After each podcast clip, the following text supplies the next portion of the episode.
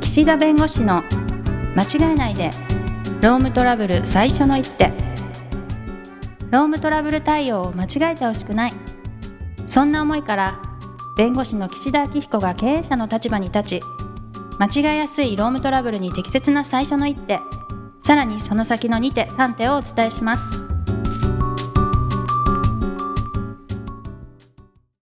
皆さん、こんにちは。弁護士の岸田明彦です。こんにちは、ナビゲーターのとちおえみです。すみません。ちょっと始まってたのに2秒ぐらい、ちょっと別のことをして て。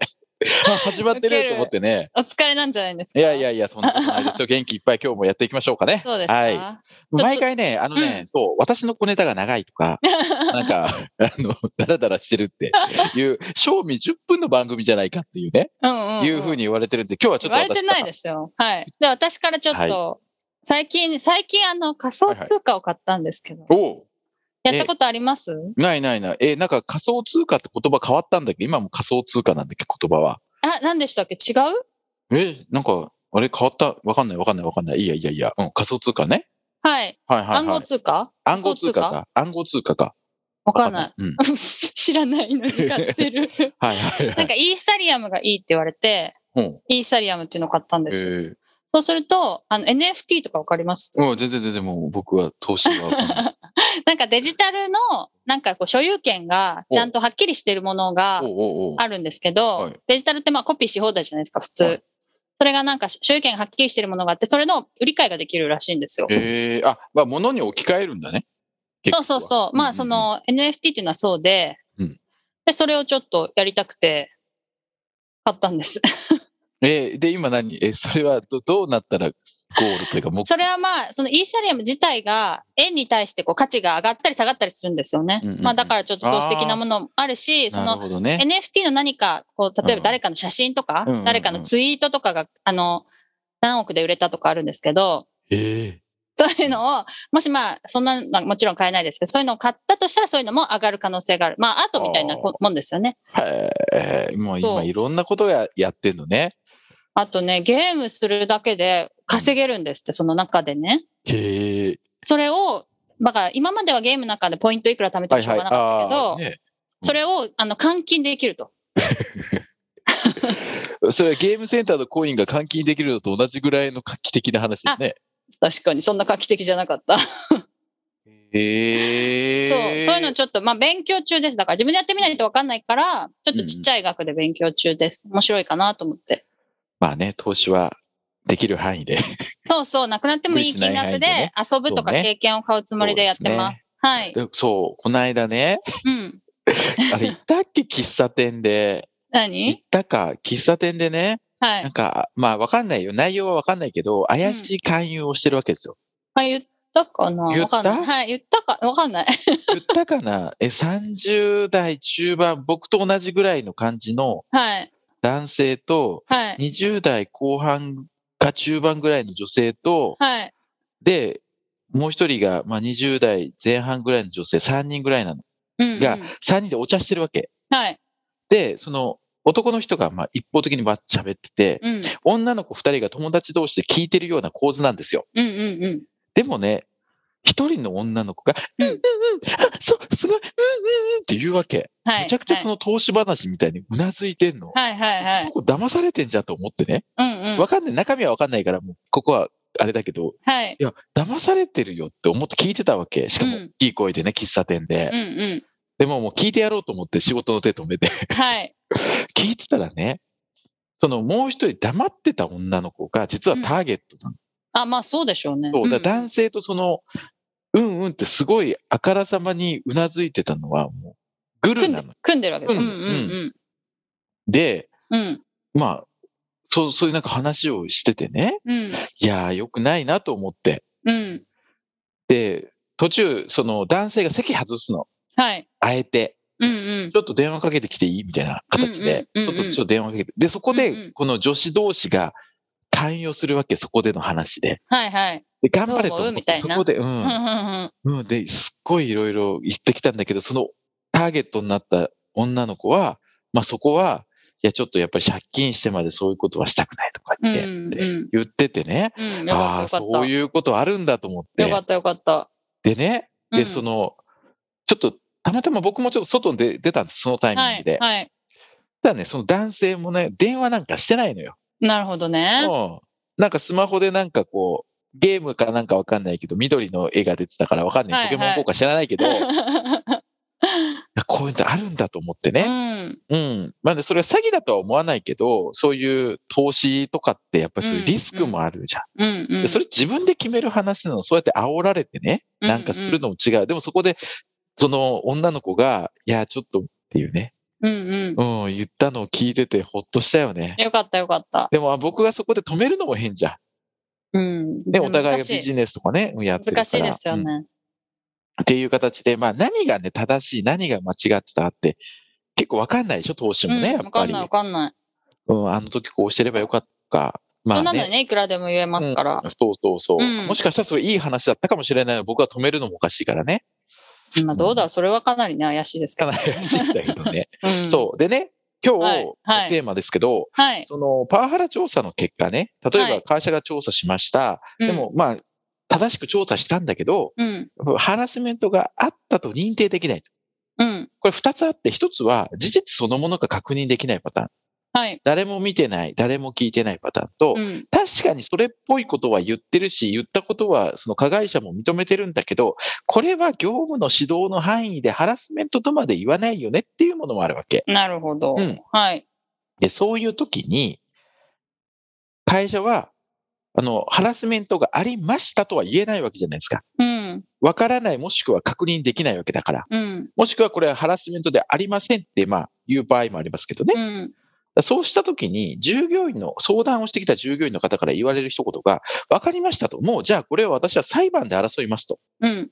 じゃあ、もし裁判で、会社のそのハラスメントがないという判断が間違ってたら、あなたたち責任取れますよねって言ってくるわけ。うん。都庁さん相談者で、あの、担当者でね、相談担当者で、あの、いや、今回の件は、あの、調査を、厳正にね、調査をした結果、ハラスメントはちょっとあったとまで認定できませんでしたと。うん。いうことで、まあ、あの、ただ、まあ、こういうふうないろんなご意見をいただいて、より会社でもハラスメントがない職場をお作っていくっていう気持ちをもう新たにしまして、また対応していきますので、また今後もね、また何か気づいたことがあったら言ってください。まあ、みたいなことを言うわけですよ。はい。で納得いかないうん。と。責任取ってくれますよねと。難私しい裁判しますと。はい。責任取れますよね。だって、間違ってるってことを裁判所が言うんだから。それって誰を相手に裁判するんですか会社です。会社と上司。あ、会社と上司セットセットのことが多いです。会社に対してへはーハラスメントが起きないような職場環境を作らなければいけなかったのにハラスメントが起きて損害が生じた。はい。で、直接の加害者である上司は直接の加害行為によって損害が生じた。うん。セットで訴えられることがあるんですけど、うーん。でも争われるわけですよ。はい。裁判になってるね。でもそれは判断を間違えたっていうことはう、責任は問われないわけです、裁判では。今の話だと。そう、判断が間違ってたというよりハラスメントがあったと認定をされて、ハラスメントがあったのであれば会社としてはそのハラスメントを職場の、そう、うんはいはいはいそうそうそうそう。あとは加害者についてはそういう行為をしたんだから責任を負いなさいよと、うんうんうん。まあ、いうこととなんですけど、うんうんうんうん。なるほど。じゃあハラスメントということがあったという結果になったと裁判で、はい。でも会社の調査の結果はハラスメントないと、まあ、判断したわけでしょ、うん。でこれないと判断したこと自体が間違ってたわけですから、はいそ、。そのこと自体に責任取れと言われたときに取る必要があるかどうかっていう問題なんです。うんうんうん。今でもおっしゃってたのは、やっぱ結局そこの、そういう職場環境を作ってしまったことに問題があるのであって、うんその、ま、結果が間違っちゃったねというのは、そこまで言われないんじゃないかなと思ったんですけど。いいね、都庁さん、いいねってなんか上から目線ですけど、いいです いいんね。じゃないですか、上から目線で全然。そうそうそうそう。 警察じゃないですしね、会社は。そう。警察でも透明人間でもないのよ。うんうんうんうん見てないんだから、その場を。 専門家じゃないし。専門家じゃない、限られた調査の時間と、そうんうのん調査権限で、はい。その中で最善を尽くして真実発見をすればいいわけ。うん。もしくは認定をすればいいわけ。うん。だから、仮に判断が間違ったとしても、うん。 その、要するに判断が間違うっていうことはどういうことかというと、判断が間違うということは、正しい調査をしてなかった。ああ、はい、なるほど。不適切な調査をしたという会社の対応が良くないっていう話なんですね。うんうん。うん。だから判断、結果が間違ってただけじゃなくて、間違ってたイコール、調査がまずかった。だかはらい調査がまずかったから、自分はそういった形でハラスメントが例えばあのずっと改善されなかったとか、その後もハラスメントが続いたと、うん。まあ、いうような形でおっしゃってくることがあるんですが、やっはい。ぱりここはやっぱり違うですよ。違いますよ。やっぱりうんそこはね、やっぱ結論が間違ってたイコール全て会社がやってきたことが間違ってたかというと、それは違う。うん。それは別問題です。うんうん。なので、裁判所の判決、裁判例の中にもですね、はい。あの、使用者のハラスメントの調査の結果が、裁判所の判断と異なっていたことをもって、直ちにその会社の対応ですね、環境、職場の環境配慮義務に違反し、違法であるということはできないと。うんうん。直ちにはということね。はいはいはいだ。からちゃんと会社としてうん。事情聴取をした、いろんな書面を確認した、資料を確認した、とすれば、はいハ。ラスメントがないという判断を、うんまあ、したことも、そういう判断の過程に至ったことも、不合理とまでは言えないとうんうんうん。あのいうことであれば、うんうん。仮にね、判断結果が間違ってたからといって、それだけでね、違法というわけじゃないから、はい。だから相談を担当してた人や会社が、これ間違ってたらあんたたち責任取るんですよね、と。責任取りなさいよと。うん。だからここに一筆書きなさいと、もし裁判で間違ってた場合は責任を取りますって書きなさいって言われても、うん書かなくていいです。うんうん。それは私たちの判断と裁判所の判断というものは、それは異なることはもちろんあり得るし、はい。でも私たちは今できる調査を尽くした結果の判断です。それを裁判所がどう判断するかというのは分かりませんと、今の時点で。うんうんだから、それについて今の時点で結果が間違ってたら責任を取れというようなことは、あの、お約束はできないと。うん。でもそんなじゃあ責任も取れないような生ぬるい調査してたのかって言われると思うけど、うん。そうじゃないですと。うん。うん、結果というのはいろんな判断があり得るけれども、会社の判断はこうなんですと。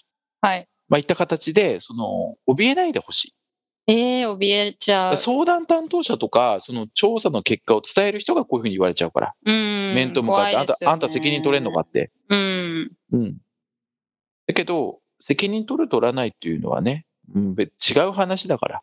まあでも、会社として最善を尽くしたっていう、なんか自信を持つってことなんでしょうかね。でだきかるらことと最善すれをばそう。最善を尽くしたというものが必要ですよ、だから。うんうんうん。うんだからまだあれも確認した方がいいなとか、あの人にも聞いた方がいいなとかっていうのがあるけどうんうんそれは、やっぱり聞いた方がいいよねってこうん。うとになんる。うんうん。で、退職してる人にどこまでアプローチするかって問題があって、ああ、なるほど。うん。で事情は知ってるんだけど、半年前でもうすでに辞めてると。うんうん。で、辞めてるんだけど、辞め方がちょっと会社とあんまりいい感じで辞めてないと。はいはいはだい。から会社がちょっと調査に協力してくれって言ったけれども、応じてくれないこともある。うん。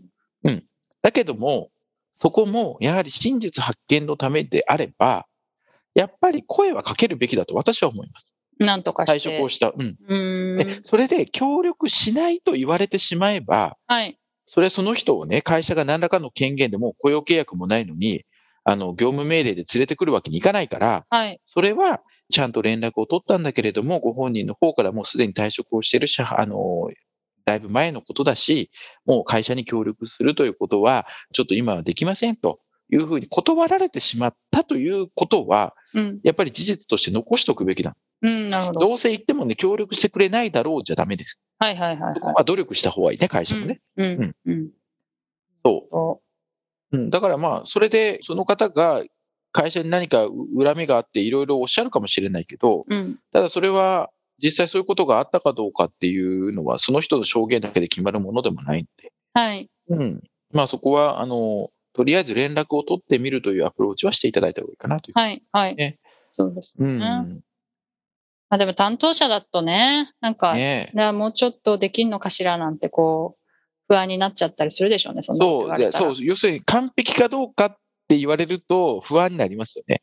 うん、まあ完璧なんてできないって思うってことなんですかね。うん。そううんなので、完璧なんですね。これで正しいんですね。適法なんですね。と言われても、うんとにかく今できることは尽くしましたでもう押し切る。うん、確かに。そうできるっていうのは物理的に可能という意味じゃなくてこの調査をする上で必要だと思うことは全てやりましたっていう意味ですかうんら、うん。ね、あのじゃあ100人200人全員聞けそれやってないじゃないかそういうことではないね。はいはい。なるほど。そうですね。まあ、ということでいろいろうん。お窓口の担当者の方、会社の方もいろいろと、まあ、大変。もちろん、その被害に遭われた方はもっと大変ですし、もしああったらね、ハラスメントがね。うん。だから、まあ、こういう問題に、お互い巻き込まれること自体がかなり損失なんで、はい。こういうハラスメントのない職場をね、作っていくっていうことが、やっぱりすごく大前提ですけど、大事なことなんでね。なるほど。はい。なんか今回はね、こう、ハラスメントの対応相談窓口とかね、そういう何かトラブルがあった時の相談担当者の悩みみたいなことで、ちょっとシリーズ4回ぐらいでやりましたけど、はい。まあこれはね、あくまでも起きてしまった後の話というか、まあ、起きたというか、まあ、そういう疑いがあるようなうん状況での話ですけど、はい大元はね、やっぱりハラスメントがない職場って当たり前のことですけど、ううんん確かに。そういうう職場を作りにね、あの、どの会社さんも、えーやっていただきたいなというふうに思っています。はい。はい。ということで、最後急に、ね急にあの時間もオーバーしてますんで、この辺で終わりにしたいと思います。はいはい、ありがとうございました。ありがとうございました。今回も番組をお聞きいただきありがとうございましたロームトラブルでお困りの方は「ロームネット」で検索していただき柿椿経営法律事務所のホームページよりお問い合わせください